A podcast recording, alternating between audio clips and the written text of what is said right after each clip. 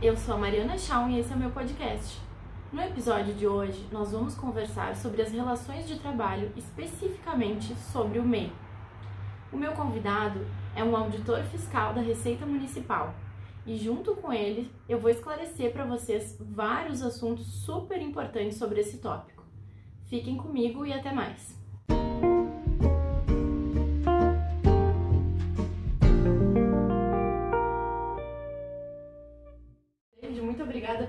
Presença aqui hoje. E, por favor, te apresenta para o pessoal, apesar de eu já ter dado essa breve introdução. Boa tarde, Mariana, tudo bem? É, meu nome é David Monks, eu sou auditor fiscal da Receita Municipal e eu trabalho bastante com, com os microempreendedores individuais, aconselhando, fiscalizando. E eu queria agradecer muito por esse convite e espero que a gente possa ajudar os empresários nesse início de jornada, é um regime fiscal normalmente é introdutório, então é, é costumeiro que o empresário ele ingresse no, no mercado um pouco despreparado, mais do que os auditores fiscais gostariam. Então eu espero que possa contribuir com o teu público e é um prazer. Muito obrigado. Com certeza, com certeza a gente vai conseguir agregar bastante com essa conversa aqui hoje. David, eu já queria começar indo direto ao ponto contigo.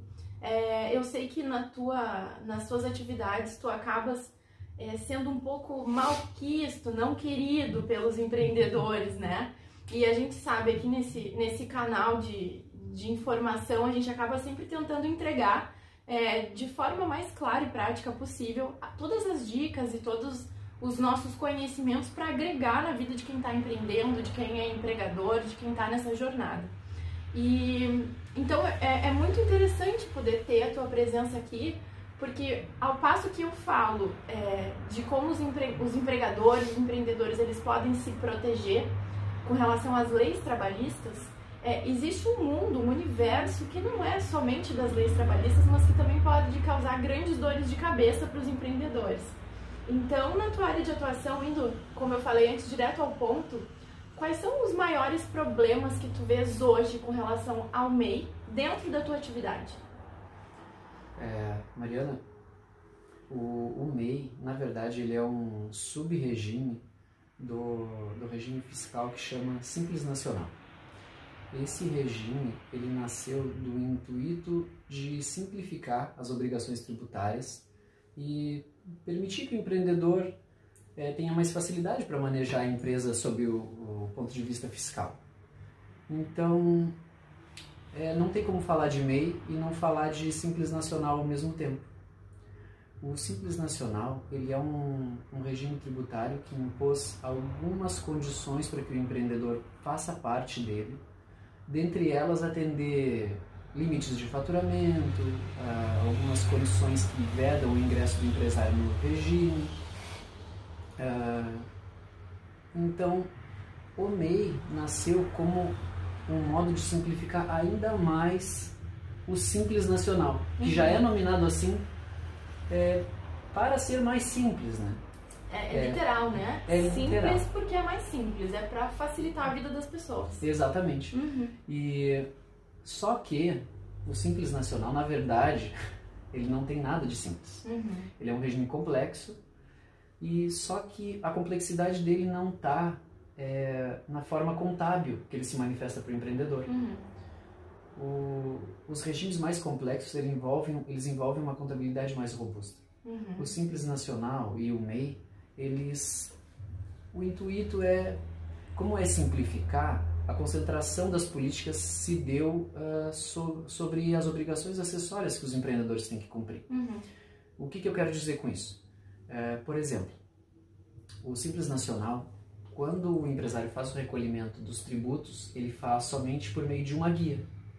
Certo. E essa guia ela abrange uh, imposto de renda da pessoa jurídica, contribuição social sobre o lucro líquido, ICMS ou ISS é, a depender da atividade do empresário e mais alguns outros, umas outras contribuições e alguns outros tributos. Então, uhum. quer dizer, esse regime ele carrega consigo essa facilidade.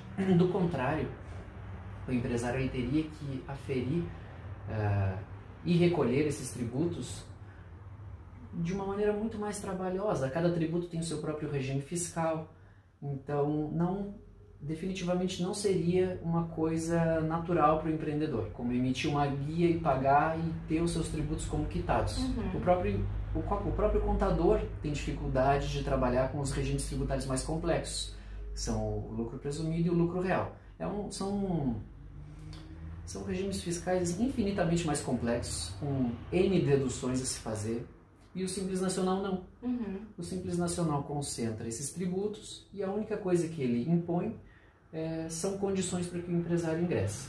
Bom, David, e é para esclarecer o nosso público, o pessoal que está nos assistindo, nos ouvindo agora, é, quais são essas vedações para o ingresso do MEI no sistema do Simples Nacional?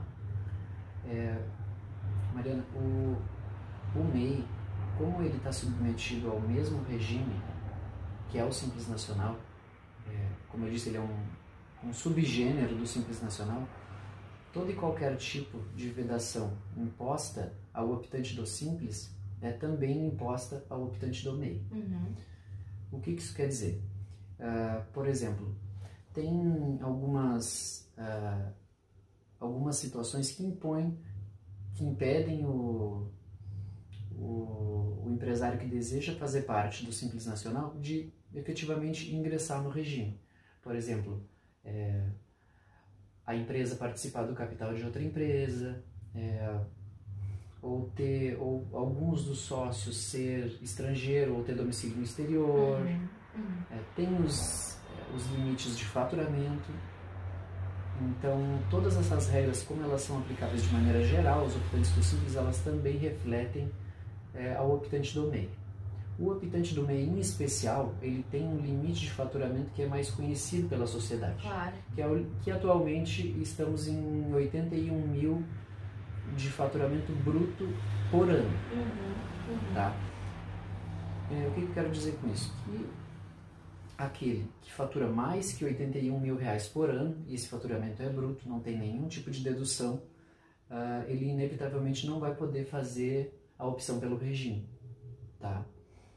E além do faturamento, o Simples Nacional, como ele é direcionado para uma parcela dos empresários que é que politicamente foi considerada mais frágil pela sociedade, uhum. é, foi, foi permitida a, a, esse, a esse empresário que deseja ser optante que ele então desenvolva somente algumas atividades.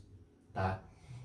A lista está no anexo 9 da, da Resolução 140 do Conselho Gestor do Simples Nacional, são inúmeras as atividades. É, eu, eu, eu costumo dizer que é muito confortável para o empresário que ingressa no mercado de optar pelo meio, para testar o negócio, para ver como as coisas vão se sair, para ver se ele é capaz de operar como ele deseja, uhum. para ver se os números que ele estimou são reais. Uhum. Né? porque a gente sabe que os custos para que uma empresa seja aberta são altos. Claro. Envolve contratar contador, envolve é, a, própria, a própria burocracia que o Brasil infelizmente impõe para que as empresas estejam legalizadas, ela é grande, uhum. ela demanda tempo e tempo é dinheiro. Claro. Então, a, o, as fazendas elas estão a par disso e então eh, como uma política tributária, se optou por criar o MEI, então facilitar o ingresso de pessoas que, na verdade, estariam na informalidade, não teriam nenhum contato com previdência, com o recolhimento de, de algum tipo de tributo. Uhum. Quer dizer... É, deixa eu fazer um adendo aqui na tua explicação. É muito importante a gente informar também que existem algumas pesquisas muito recentes que demonstram com é, convicção que no último ano, é, no ano de 2019, o número de MEIs que, que, iniciaram foi um dos mais altos nos últimos cinco anos. Uhum.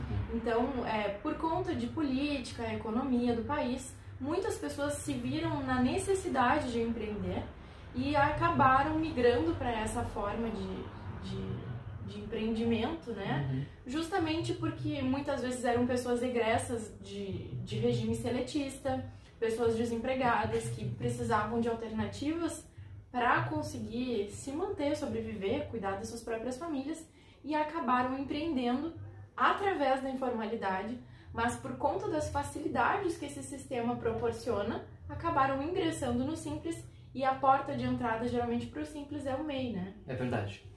É, é justamente assim que acontece, Mariana. Se o regime permite, é, o aconselhável é que o empresário ingresse no mercado pela via do MEI. Se a atividade permitir e é, se a atividade permitir, é, a sugestão da própria, da própria auditoria fiscal é que o empresário faça a opção pelo MEI, porque o MEI ele, ele é um, um tipo de empresário que, é, em se tratando de tributos federais, ele não tem um impacto muito considerável. O que nos incomoda, na verdade, são as fraudes que são, uh, que são implementadas por meio do MEI. Uhum. São planejamentos tributários que são é, muito questionáveis, são familiares que se reúnem e, é, e constituem um MEI para cada membro da família, isso é um planejamento ilegal. Né? É um modo de dividir o faturamento para que o empresário possa desfrutar do regime simplificado e esse definitivamente não é o objetivo da política. Frequentemente também a gente entra em contato com aquelas estatísticas que mostram que 80% das empresas quebram nos primeiros três uhum. anos, ou enfim, assim, 90% das empresas quebram nos, nos 10 anos seguintes, enfim. Isso é uma estatística que me incomoda muito, na verdade. É bem comum, né? Uma estatística que está por todos os Essa lados. Essa né? estatística né? é moda. Uhum. Né? Podemos uhum. dizer que é uma estatística de modinha né, no mundo burocrático. E dentre esses 80, 90% das empresas que fecham, é, eu acredito sinceramente que seja uma parcela muito pequena que, que realmente tenha tentado empreender de maneira correta, tenha tentado empreender com inteligência e tenha trilhado os caminhos que uma empresa deve trilhar para que se sustente no longo prazo. A minha função é, no órgão onde eu trabalho é também de orientação. E o que, que significa isso? Eu acabo conversando com muitos empresários eles se sentam na minha frente e normalmente eles me falam: Mas doutor, é, como é que eu vou pagar minha empresa? Como é que eu vou pagar com esse tanto de tributo que eu pago? Aí, infelizmente, eu tenho que dizer: Meu amigo, isso não é brincadeira de criança. Tu estás constituindo uma empresa, uma empresa tem obrigações com o país, com as outras pessoas. A empresa não é só um objeto de lucro para um grupo finito de pessoas enriquecerem. Ela tem responsabilidade social, ela tem responsabilidades fiscais. É, responsabilidades trabalhistas. Responsabilidades trabalhistas. Uhum. Né? Uhum. E o nosso, a nossa relação com, com a fiscalização do trabalho, ela também ocorre. É, ou seja, todas essas auditorias elas atuam de maneira coligada para fiscalizar as empresas. Então, quer dizer, são vários órgãos estatais prontos para verificar se a empresa está cumprindo com as suas obrigações. O empresário que é temeroso, ele normalmente é o empresário que está fazendo alguma coisa de errado. Uhum. Seja no âmbito trabalhista, seja no âmbito fiscal. As pessoas, é, o que, que, eu quero te dizer com aquela estatística, sobre a minha frustração em relação claro. àquela estatística? Uhum é que eu vejo que as pessoas não se instruem para empreender. Uhum. Empreender não é abrir um comércio e sair vendendo qualquer coisa de qualquer jeito. Normalmente se precisa de uma estrutura. Eh, essa estrutura burocrática, eh, quer queira, quer não, ela deve ser atendida. Isso não é um problema do Brasil. Eh, no mundo inteiro, esse tipo de obrigação ela deve ser cumprida. Em alguns países com mais facilidade, outros países com menos, mas o Simples Nacional veio justamente para simplificar uma parcela dessas, dessas obrigações. Mas o que eu mais noto realmente é que o empresário vem sem se instruir. Ele vem empreender sem se instruir. É, e deixa eu complementar é, é, essa, essa tua fala, porque assim, eu sempre falo por aqui, eu não me canso de falar, quem empreende sabe a dificuldade que é de gerir um negócio, gerir estoque, para quem tem é, produtos físicos, uh, gerir funcionários, criar métodos, estratégias de liderança, se preocupar com bons contadores, é, cumprimento de leis fiscais, tributárias, trabalhistas. Então, são diversas coisas, atendimento ao cliente, né? Não, não, bem como tu disse mesmo, muito bem observado, abrir uma empresa não é uma brincadeira de criança, é algo muito sério. E a gente não está aqui para é, denegrir a imagem do empreendedor, muito pelo contrário. O nosso interesse aqui hoje é agregar na vida do empreendedor que passa por todas essas dificuldades, mas que não está protegido pela dificuldade para se eximir, para se omitir dos cumprimentos legais. Então, na verdade, o empreendedor que se omite, o empreendedor que frauda, o empreendedor que tem medo, muitas vezes ele está nessa situação por sua própria culpa, porque ele não buscou informação. E a gente sabe que a informação, além de estar ao alcance de todos hoje em dia, muitas vezes de forma gratuita, muitas vezes de forma fácil de ser acessada, é, ainda que não estivesse, a nossa lei brasileira não autoriza que nenhuma pessoa, tampouco empreendedor, se diga desconhecedor da lei para que possa se proteger dos efeitos do descumprimento dela. Então é importante a gente falar que se compreende muito, se compreende na pele a dificuldade do empreendedorismo hoje, mas também se compreende com uma visão macro que o empreendedor que busca, que se instrui, ele está anos luz na frente dos demais, né, David? É verdade, Mariana, porque eu também tenho amigos empresários. É, a, a, eu costumo dizer que a auditoria ela não é um, ela não é constituída de humanos isolados da sociedade, não. Nós somos, nós temos amigos, nós temos amigos empresários. A gente se solidariza com o empresário que aparece uhum. lá para a gente instruir. Uhum. E o que eu desejo realmente é que todo mundo tenha sucesso. É, eu não tenho, nós não temos nada contra empresas, nada contra empresários. É simplesmente uma função de Estado que é cumprida por nós. É, os meus amigos empresários eu instruo da mesma forma. Quando o contribuinte nos procura, nós instruímos para que o negócio dele dê sucesso. A gente não, é, é, a gente conta com instrumentos de, de aconselhamento. É, normalmente nas legislações existe o um instrumento da consulta. O contribuinte pode fazer uma consulta diretamente para os auditores para que eles saibam como nós entendemos a legislação tributária, tal qual uh, no Ministério do Trabalho, onde pode ser feita uma consulta para os auditores fiscais do trabalho sobre o entendimento da legislação trabalhista por parte deles. É, é um instrumento comum. Esclarece isso para nós. Eu acho que muita gente que está nos ouvindo agora não sabe manejar essa ferramenta. Como é que isso pode agregar hoje, na prática?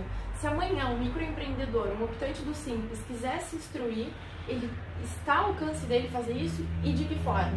Mariana, com certeza está ao alcance dele, porque é, pelo menos no órgão onde eu trabalho, todo mundo é muito solícito e se não for, se infelizmente você está numa cidade onde a sua auditoria ela, ela não é simpática, ela é constituída de gente ruim, né? porque a gente sabe que tem pessoas muito duras que não se solidarizam com ninguém. Pessoas são pessoas, né? Pessoas são pessoas e é, ter esse tipo de poder, de poder normalmente é, ele afeta o ser humano.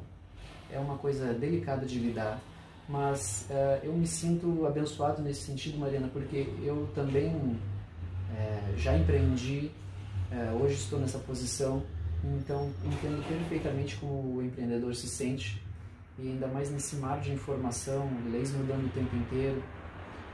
mas, felizmente, o empreendedor pode ter do seu lado a consulta, como eu te falei. Uhum. a consulta é um instituto que é, o contribuinte expõe a sua dúvida uhum. para o auditor fiscal que está designado para respondê-la. Ele faz o seu questionamento por meio de uma petição administrativa, uhum. protocolada diretamente no órgão uh, respectivo, uhum. na Fazenda do Estado, do município ou do governo federal. E a partir daquele protocolo, inclusive, o contribuinte conta com uh, a impossibilidade do auditor atuar em relação ao objeto do, do pleito. Era exatamente isso que eu estava pensando agora, eu já ia te perguntar. É, eu, na posição de empreendedora, me enxerguei com medo de fazer essa consulta, uhum. porque, obviamente, a gente já pensa, não, por que, que eu vou expor uma situação que daqui a pouco pode me prejudicar se a resposta não for o que eu esperava? E eu já vou estar avisando para esse auditor fiscal que eu estou na irregularidade então eu não tenho segurança para perguntar, né? Uhum. Mas Mariana, esse é justamente o comportamento do empresário que ele tem muito mais coisas a esconder. Uhum. O empresário ele procura não, primeiro que ele desconhece o instituto da consulta, uhum. né? E a consulta ela, ela, ela se dá justamente dessa forma. Você expõe a dúvida e o auditor fiscal, é, de maneira justa, né, fica impossibilitado de atuar sobre o objeto Ótimo. da tua dúvida. Porque senão ocasionaria justamente esse sentimento. Uhum. Por que, que eu vou expor o meu problema para o cara que vai me fiscalizar, sendo que tem sanções previstas, obrigações previstas, enfim, é, E que o próprio empreendedor desconhece, até porque do contrário não estaria fazendo a consulta, né? exato, exato. Mas eu já nem penso dessa forma. Uhum. O empresário que faz a consulta, primeiro, ele está instruído. Uhum. Uh, segundo, ele não tem nada a temer.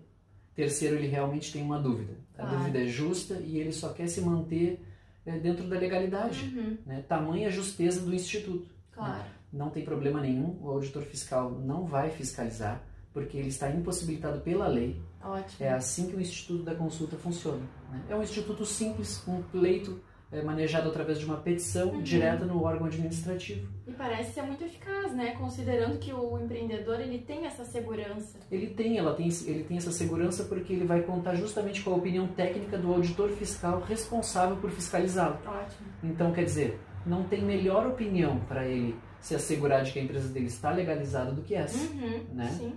Ah, Bebe mas- direto na fonte, na verdade, né? Da informação. Exato. Uhum. Mas melhor do que isso, é, normalmente é, nos órgãos fiscalizatórios tem um conjunto de auditores fiscais é, aptos a dar consulta. Uhum. Ou seja, o contribuinte vai lá, agenda o atendimento e se dirige pessoalmente ao órgão. Uhum. E lá ele pode conversar diretamente com o auditor ou com um técnico que é, que é assistente do auditor. Ah, É uma consulta pessoal, onde ele pode ah, o acompanhamento do seu contador, leva o o contador junto, já que ele não detém o conhecimento técnico Claro. em certas matérias. Uhum. É, pode levar o seu advogado, o seu contador, quaisquer Ótimo. profissionais que ele achar por bem levar. Uhum. né? Normalmente a questão não é só tributária, é trabalhista. Uhum. Pode levar o seu advogado especializado. Normalmente a questão é ambiental. O pleito da consulta e, e esse atendimento pessoalizado, ele é, é- hoje ele está instituído na, na nossa legislação Uhum. e você ah, o empresário vai acabar contando também com a sensibilidade do auditor Claro. o auditor fiscal ele também é uma pessoa e ele vai ele se ele é uma pessoa que não é deslumbrada com os poderes que a profissão dá Uhum. ele vai te atender com sensibilidade ele vai ter empatia ah, com o teu pleito ele vai verificar que é um empresário que está se esforçando para que as coisas deem certo para sua empresa Certo. né então eu acredito que seja esse o caminho que o empresário deva tomar Uhum. quando ele tem alguma dúvida não é Uhum. nada complexo E agora pegando o gancho dessa, dessa tua manifestação de que o, empre- o, o auditor ele também é um ser humano, ele também é uma pessoa, ele não é uma figura inatingível, né? Ah, eu imagino que deva ser muito difícil até pra, para o auditor fiscalizar quando ele tem a obrigação de desenquadrar um optante do simples, né, ou um, Uhum. um MEI do sistema. É, como é que tu, enquanto auditor fiscal, te sente com essa, com essa situação, que é o exercício da tua profissão, o exercício da lei, mas também entendendo o lado do empreendedor, porque tu já estiveste nessa, estiveste nessa posição, Uhum. né? Tem amigos empresários, então tu sabes como funciona, quais são as dificuldades, né, dessa classe, mas ao mesmo tempo tem que cumprir a lei, né? Uhum. E então eu queria que tu contasse pra nós agora, nessa nossa conversa, assim, como é que é essa situação, como tu te sente com isso, é, de repente nos contasse, se, se a, a ética da tua profissão permitisse, sem citar nomes, obviamente, Uhum. alguma situação real de uma história de como aconteceu isso na prática e quais os desdobramentos. Mariana, é, sinceramente, quando eu tenho que tomar alguma providência é, no sentido de impor uma sanção é, ou remanejar uma empresa para o regime fiscal adequado, é, sincero, lá no fundo eu fico triste, Uhum. porque eu sei que é um- uma família que está sendo afetada, Uhum. né, que normalmente quando eu faço isso a coisa se torna mais onerosa para a empresa. né? Uhum. Olha, eu só não fico mais triste porque eu sei que ah, o lugar certo daquele empresário é lá. Claro. né? E a lei é para todos. Como tu já disseste, não é impossível as pessoas alegarem o desconhecimento da lei. Né? Essa Não é é, uma opção. não é uma opção, Uhum. isso é previsto em lei. Des- não poder desconhecer a lei está previsto em lei. Isso, né? Exatamente. Então, Para todas as esferas, viu, gente? Não só na esfera trabalhista, fiscal, na penal também, ninguém pode alegar o desconhecimento da lei em benefício próprio. Então, é o que a gente, a gente tem que trabalhar com a realidade, né? Não Exatamente. Até porque é, muitos empresários alegam o desconhecimento. Uhum, só, que imaginei. eles, só que eles fazem isso na minha frente desaconselhados. Normalmente o empresário que me fala isso é um empresário que não tem um contador de confiança, realmente de confiança, Uhum. um advogado de confiança do seu lado, uma pessoa que esteja apta a lhe instruir tecnicamente. Uhum. O empresário ele não tem necessidade de concentrar todos os conhecimentos que empresariar, é, que a atividade de empresariar demanda. Claro. Então, não há problema nenhum, nós recebemos contribuintes com advogados, com contadores, esclarecemos todo mundo, não há problema nenhum. Uhum. Mas, quando eu tenho que tomar alguma providência, é, aquilo não me enche o peito, não me causa alegria. Uhum. Porque eu sei do, da repercussão Das do... consequências práticas daquilo, né? Exatamente. Do vendedor.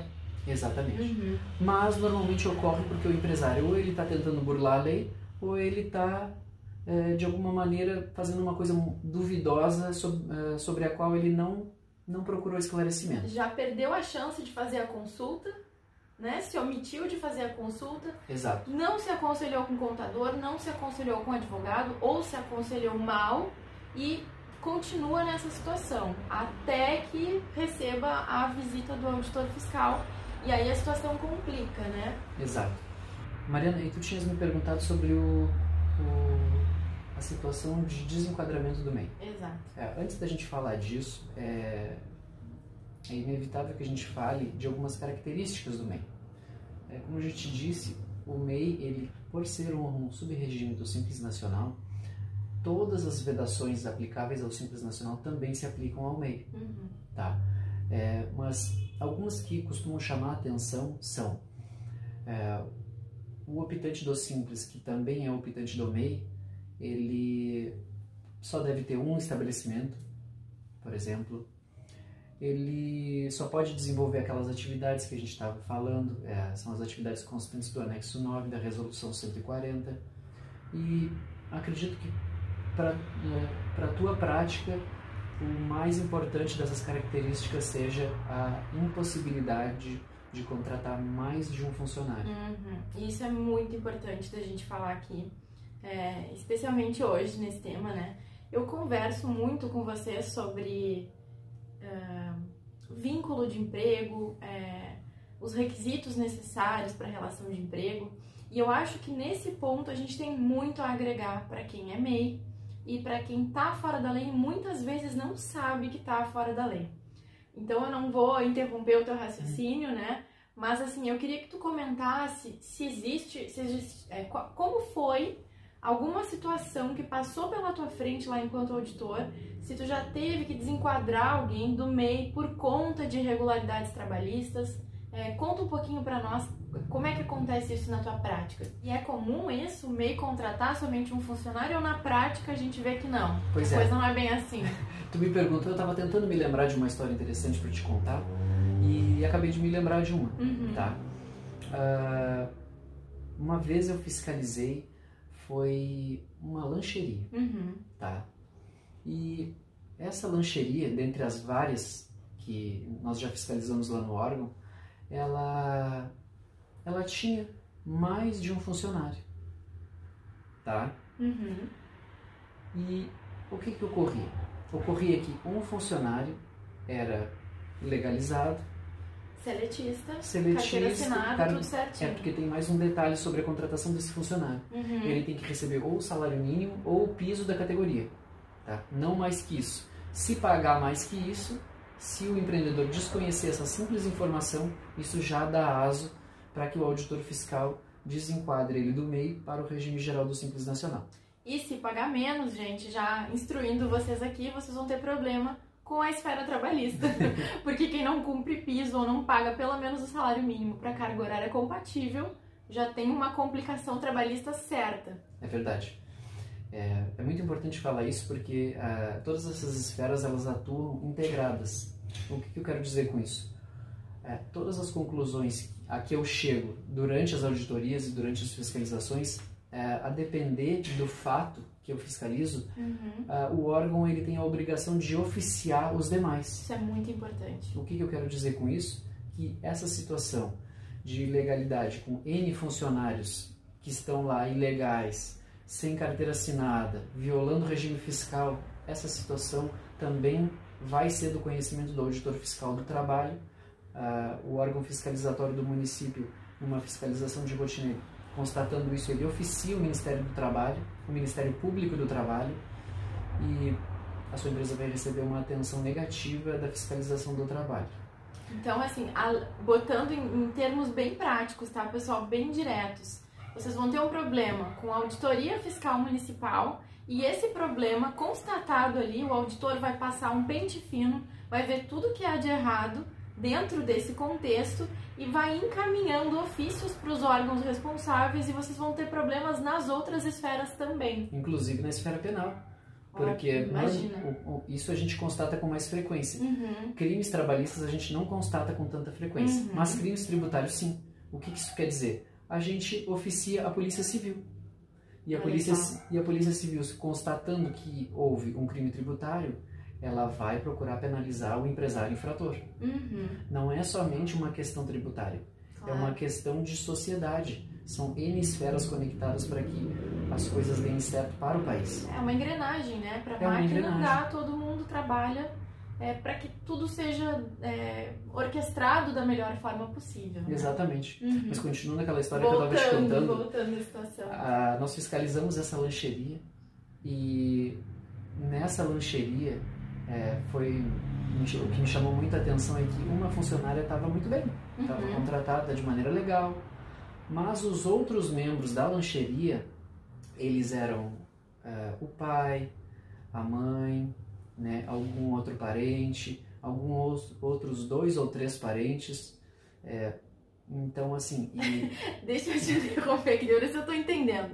Então, era como se fosse uma empresa é. familiar sob a denominação de microempreendedor individual. Exatamente. Entendi. Essa é uma das distorções mais corriqueiras da, da utilização do MEI. Uhum. Essa é muito provavelmente que uma empresa que sustente de 5 a 6 funcionários é, muito provável que o faturamento dela exceda quaisquer limites. É, esse de 81 mil, que já é um limite bem restrito a um empresário, uhum. é, considerando que esse limite ele é anual, a empresa não pode faturar mais que 81 mil durante o ano. Né? com o faturamento proporcional de 6.750. Uhum. Né? Mas, assim, vamos, vamos olhar para isso de maneira mais global. Uhum. 81 mil reais no ano, faturamento bruto. Certo. Tá? Uhum. Uma empresa que sustenta de 5 a 6 funcionários. Já sabemos que pagando pelo menos o mínimo, né, gente? Porque pagando não pode pagar mais e a gente vai acreditar que não está pagando menos. Exatamente. Uhum. Digamos que todos esses funcionários recebessem mil reais. Certo. Tá? são 5 é, são cinco a 6 mil reais por uhum. mês. Digamos que seja 5, tá? É, ao longo de um período de 12 meses, é, vão, é, serão 62 mil reais Esse somente. Tem que dar conta de 60, pagar todo mundo. 62 mil reais uhum. brutos somente para despesa. É, com folha de pagamento. Com folha de pagamento, uhum, exatamente. Claro. Ou seja, 19 mil reais brutos sobra para esse, sobraria para esse empresário no final do ano. Assim, é, é uma situação, chega a ser. Eu não consigo falar. Atípica. É uma situação atípica, uma situação improvável.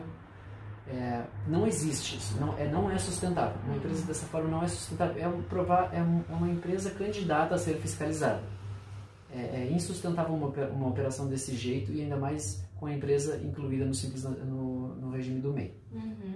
É, constatado isso, né, nós intima, é, intimamos o empresário e simplesmente avisamos que estamos desenquadrando ele para o regime correto.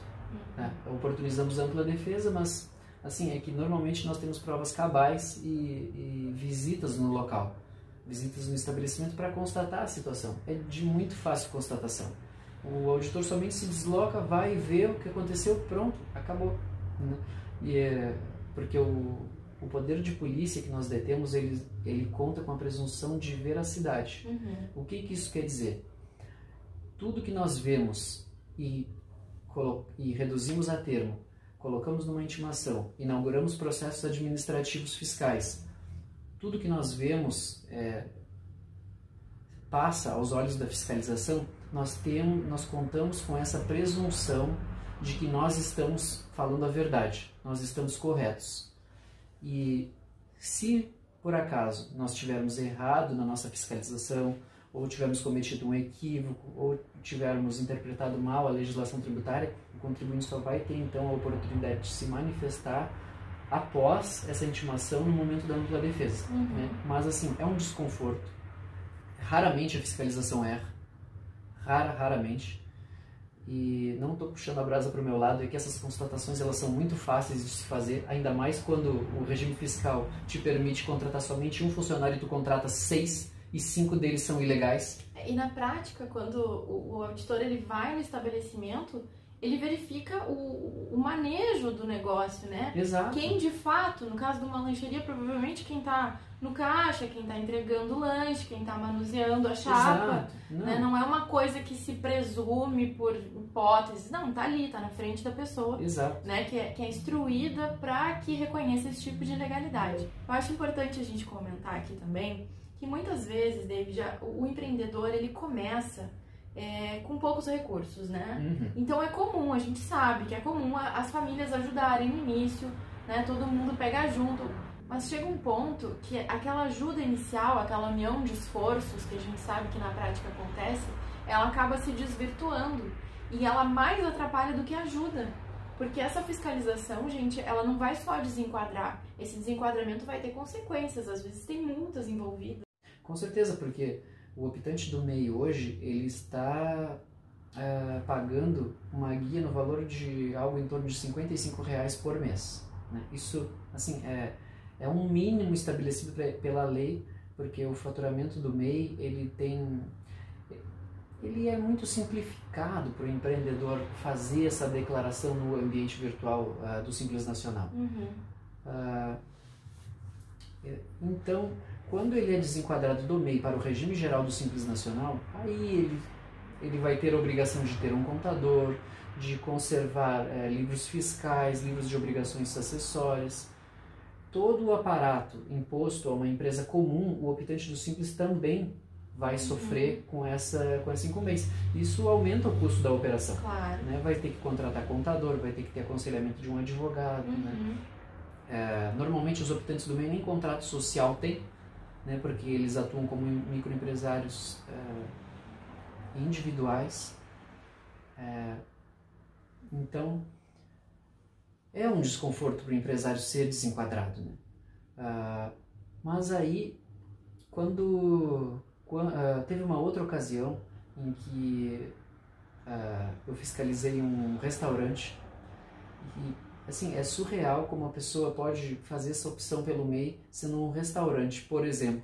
Tá? Porque é uma operação que é insustentável Complexa, com duas né? pessoas. Claro. Com duas pessoas no máximo, né? Uhum. Porque a lei permite a contratação de mais, próprio... de mais um funcionário além do empresário sim, individual, sim, né? Sim.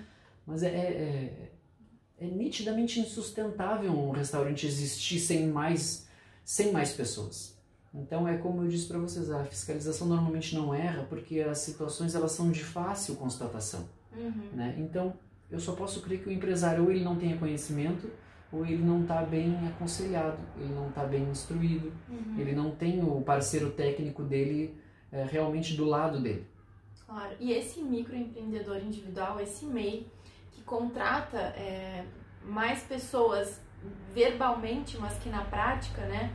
Não regulariza, até porque é um impeditivo, a, a legislação não permite que ele tenha mais de um funcionário. Eu só vou te interromper, uhum. porque tem mais uh, tem apenas uma hipótese em que o optante do MEI ele pode contratar mais, mais um funcionário além desse único permitido. Exato. É quando esse funcionário tira férias. Uhum. Quando esse contratado tira férias, aí sim o optante do MEI pode contratar um funcionário para substituir. Do é, contrário, eu, ele não e pode. eu até vou, vou acrescentar algumas hipóteses à exceção aqui. Quando ele tira férias, né, e, e já protegendo esse empreendedor aí que talvez não saiba como lidar com a ausência do funcionário. Toda vez que o funcionário seletista contratado pelo MEI se ausenta do trabalho por longos períodos, ele tem essa possibilidade de contratar um substituto.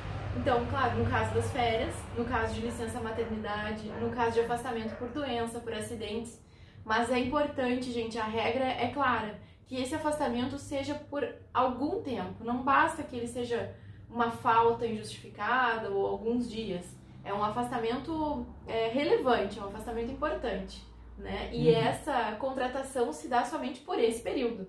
Retornando o empregado habitual, esse outro automaticamente não pode permanecer o no negócio. O substituto tem que ser demitido. Exatamente, é. exatamente. Uma outra coisa que é importante a gente comentar aqui é que essas pessoas que auxiliam o MEI, né, no dia a dia, é, muitas vezes elas se confundem na cabeça do próprio empreendedor. O auditor não vai ter essa dúvida quando for fiscalizar o negócio de vocês. Ele vai cumprir estritamente a lei com base no que ele está constatando, que é o objetivo do cargo dele, colocar as coisas em ordem. Mas na cabeça de vocês, é, especialmente quem não tem essa informação, pode ficar um pouco é, inseguro sobre ah, essa pessoa só está me ajudando, essa pessoa é da minha família, que nem esse caso que ele mencionou para nós agora. Gente, se vocês pagam essa pessoa é, para ela ajudar vocês no negócio, está presente o critério da onerosidade. Esse já é um indicativo de uma relação de emprego ainda que não legitimada por um vínculo legal, tá?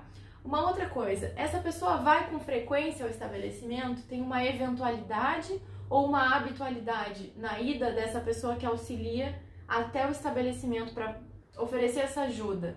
Então, se há essa habitualidade, se a pessoa está lá com frequência fazendo as mesmas atividades, a gente tem a onerosidade e a habitualidade. Bom, se há subordinação, se essa pessoa cumpre ordens, se esse empregador, se esse empreendedor MEI, ele dá ordens para essa pessoa que está lá ajudando, provavelmente a gente está aí no critério da subordinação. Então a gente já tem três requisitos para o vínculo trabalhista: onerosidade, subordinação, habitualidade. Então prestem bem atenção.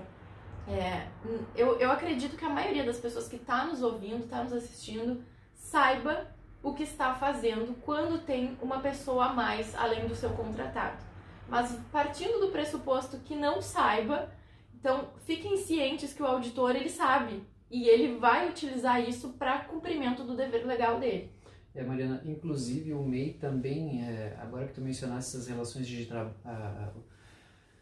os requisitos para que a relação de trabalho se configure, é, eu me lembrei de outros casos em que o MEI ele ele é utilizado de uma forma distorcida para para que esse MEI ele na verdade é, encober, é, encoberte uma relação de emprego. Uhum. O que, que, eu quero dizer com isso? Oh, que interessante. Vamos a ver. pessoa, ela, quando deveria ser contratada como um funcionário seletista, uhum. na verdade o empregador opta é, por não contratar essa pessoa, mas instrui ela a constituir um MEI.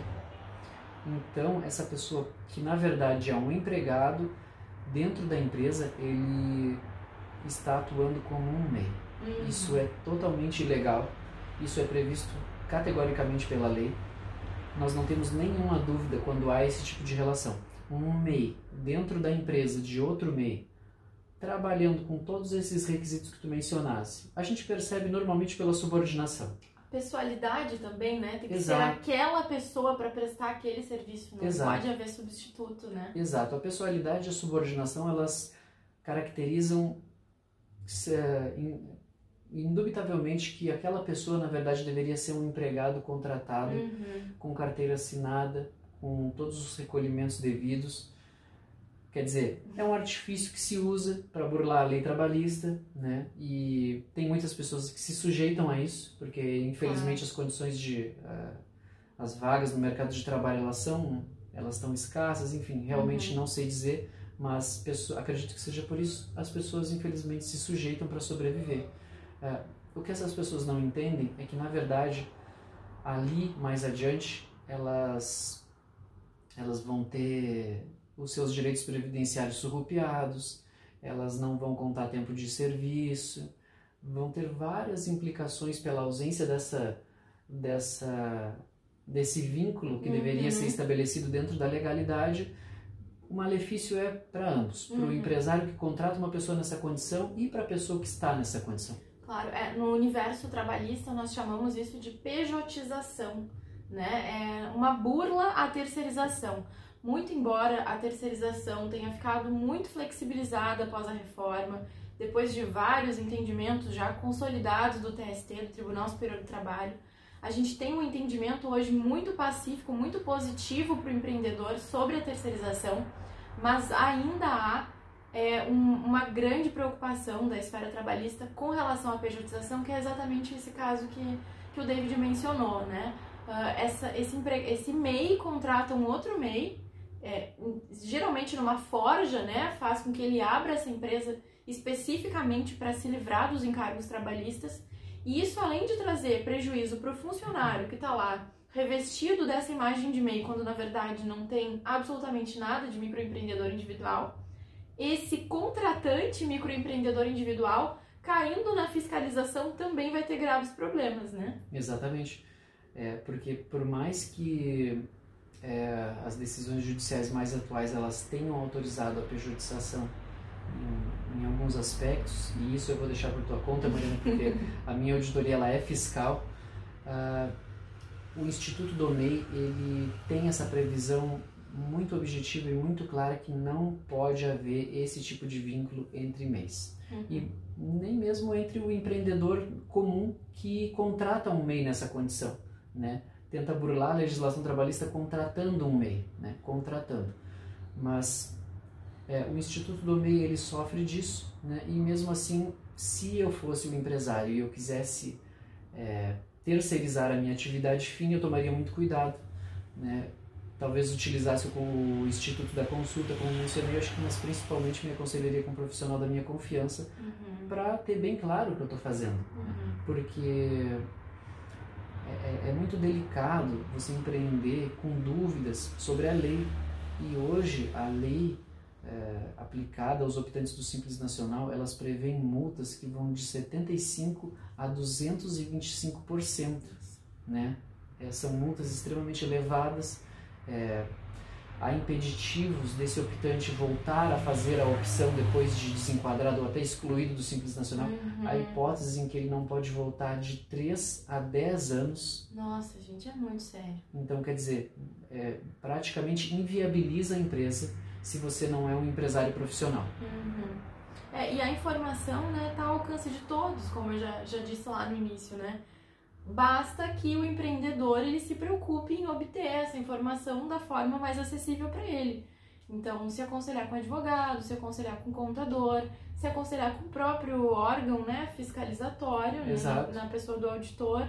Enfim, é, não há desculpas e, e garantimos para vocês aqui, vocês podem observar com todas essas explicações, essas histórias que nós compartilhamos hoje, que o prejuízo é garantido é, os, as benesses dessa, dessa fraude podem ser inicialmente é, sedutoras, mas como tudo que é errado vai continuar sendo errado em qualquer hipótese e caindo na fiscalização, seja na fiscalização é, fiscal, seja na fiscalização trabalhista, seja o próprio empregado de vocês é, transfigurado de MEI levando essa situação ao judiciário também vai trazer um prejuízo garantido muito superior aos lucros que vocês poderiam oferir trabalhando com essa burla, né? Possivelmente anule os lucros, né, Mariana? Uhum. Porque a gente sabe que é duro empreender e ele vai com a empresa para casa. Quer dizer, ele não, não, não chega no fim do expediente ele se desliga. Não, ele tem que pensar no dia seguinte, né? E a cada sucesso que ele tem, é, numa tentativa de fraude, ele possivelmente anule todo esse esforço que ele está despendendo. Uhum. E ainda dentro daquele caso da lancheria que eu te falei, Mariana, uhum é, realmente eram todos familiares ali, com exceção de uns dois.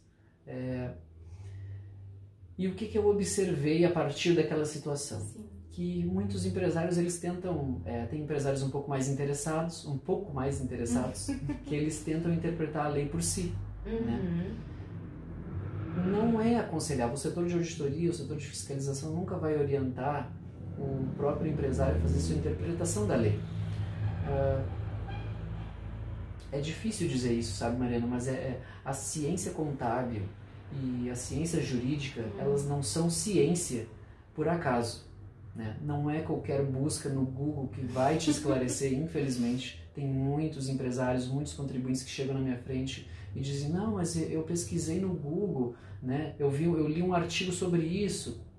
frequentemente o artigo está desatualizado e a interpretação ela não é a, a que deve se dar para o dispositivo legal.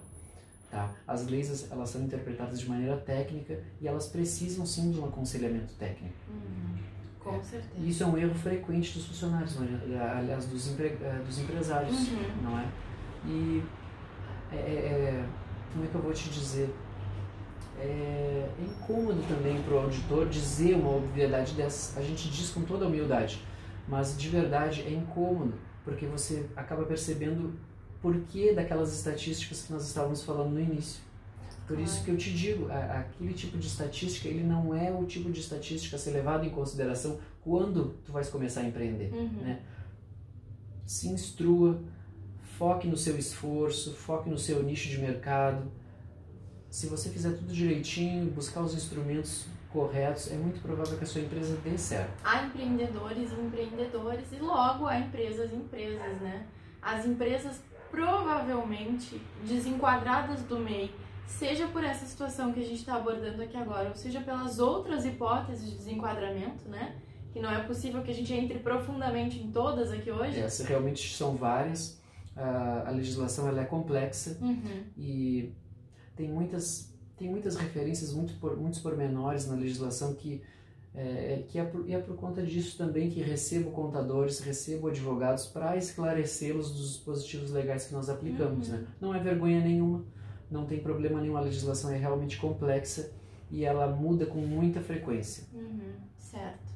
Então é isso, né, gente? É buscar informação, é proteger o, o, trabalho de vocês, o patrimônio de vocês enquanto, enquanto empreendedores vocês não querem se deparar com uma situação dessas, assim como eu vivo falando, vocês não querem se deparar com uma situação de ajuizamento de ação trabalhista contra vocês. Vocês não querem se deparar com uma fiscalização, né? Infelizmente, não é, é o que é. As leis estão aí para serem cumpridas, a informação está posta, os profissionais estão à disposição. Ninguém está dizendo que é fácil, ninguém está dizendo que é tranquilo empreender. Mas há que se ter responsabilidade, né? Não, é, isso é o básico, responsabilidade com os clientes de vocês, responsabilidade com a liderança, responsabilidade com os tributos, responsabilidade social com o que, que a empresa de vocês está agregando para o mundo e ninguém precisa fazer isso sozinho. Hoje existem muitos profissionais capacitados, muitas formas de, de acessar esse conhecimento. É, trouxemos aqui para vocês o instrumento da consulta, que eu acredito que seja algo assim que não é muito conhecido mesmo, não é muito falado. É, então não tem desculpa. Ah, quem quer empreender de forma correta, quem quer dar uma saúde para a empresa, né, para que ela não feche logo no início, para quem quer empreender para valer, é possível, né? A, a, a estatística é um pouco deturpada porque olha por um ângulo que não é exatamente o que se apresenta, né? Aqui o que a gente pretende é entregar, né, nesse, nessa situação para vocês. Então, é possível empreender, é possível dar certo, mas há que se ter responsabilidade e há que se buscar instrução. É isso, David? É isso mesmo. então tá certo, eu vou te agradecer muito pela tua presença aqui hoje. Muito obrigada por ter cedido é, esse tempo da tua vida para trazer esse tipo de informação, agregar conhecimento, né? Tão importante na vida do, dos empreendedores da base lá, né? Gente que está começando, gente que move a nossa economia, move a estrutura desse país, que está fazendo acontecer e, e, trazer essa visão é, de um outro ângulo, né? A gente geralmente fala do lado de lá, mas é bom ver do outro lado, até para que as pessoas não, não pensem que os auditores são os monstros, né? Os bichos de sete cabeças que querem prejudicar todo mundo na verdade, é, é uma parte do sistema que quer o bem também, né? Quer que as coisas funcionem e precisa cumprir a lei. Mas a responsabilidade de, de, de estudar, de saber essa lei, é do próprio empreendedor. Exato. É, eu costumo dizer, Mariana, que a, a, gente quer o bem de todos. Né? A gente está lá para desenvolver uma função de Estado e eu realmente gostaria de não ter trabalho. Mas infelizmente a gente tem uhum. e não é pouco. Uhum. Tá? mas fico feliz de poder ter te ajudado, de poder ter ajudado a tua audiência. É, espero ter contribuído. É, muito obrigado Com pelo certeza. convite e espero que a tua audiência tenha recebido uh, gotas de sabedoria uhum. é, fundamentais para que um empreendimento vá a, além da média. Tá? Não se deixem iludir pelas estatísticas, empreendam com seriedade e eu tenho certeza que tudo vai dar certo. É isso aí. Então tá certo, David. Muito obrigada. Nós que agradecemos. Pessoal, esse foi o episódio de hoje do nosso podcast. É, espero que vocês tenham gostado. Quem tem dúvidas sobre o assunto, quem ficou interessado em debater, em discutir, não deixe de comentar nas minhas redes sociais. Tem a página no Facebook Mariana Schaum. Tem também o meu Instagram, que é o arroba Mariana. E a gente está sempre por lá, sempre divulgando conteúdo interessante, agregando valor. Então não deixem de comentar, é, compartilhem esse podcast com quem vocês acham que daqui a pouco está começando a empreender ou está empreendendo de forma errada. Vamos nos unir, criar uma grande comunidade para que a gente possa se ajudar e agregar nesse grande e valioso caminho do empreendedorismo, tá certo?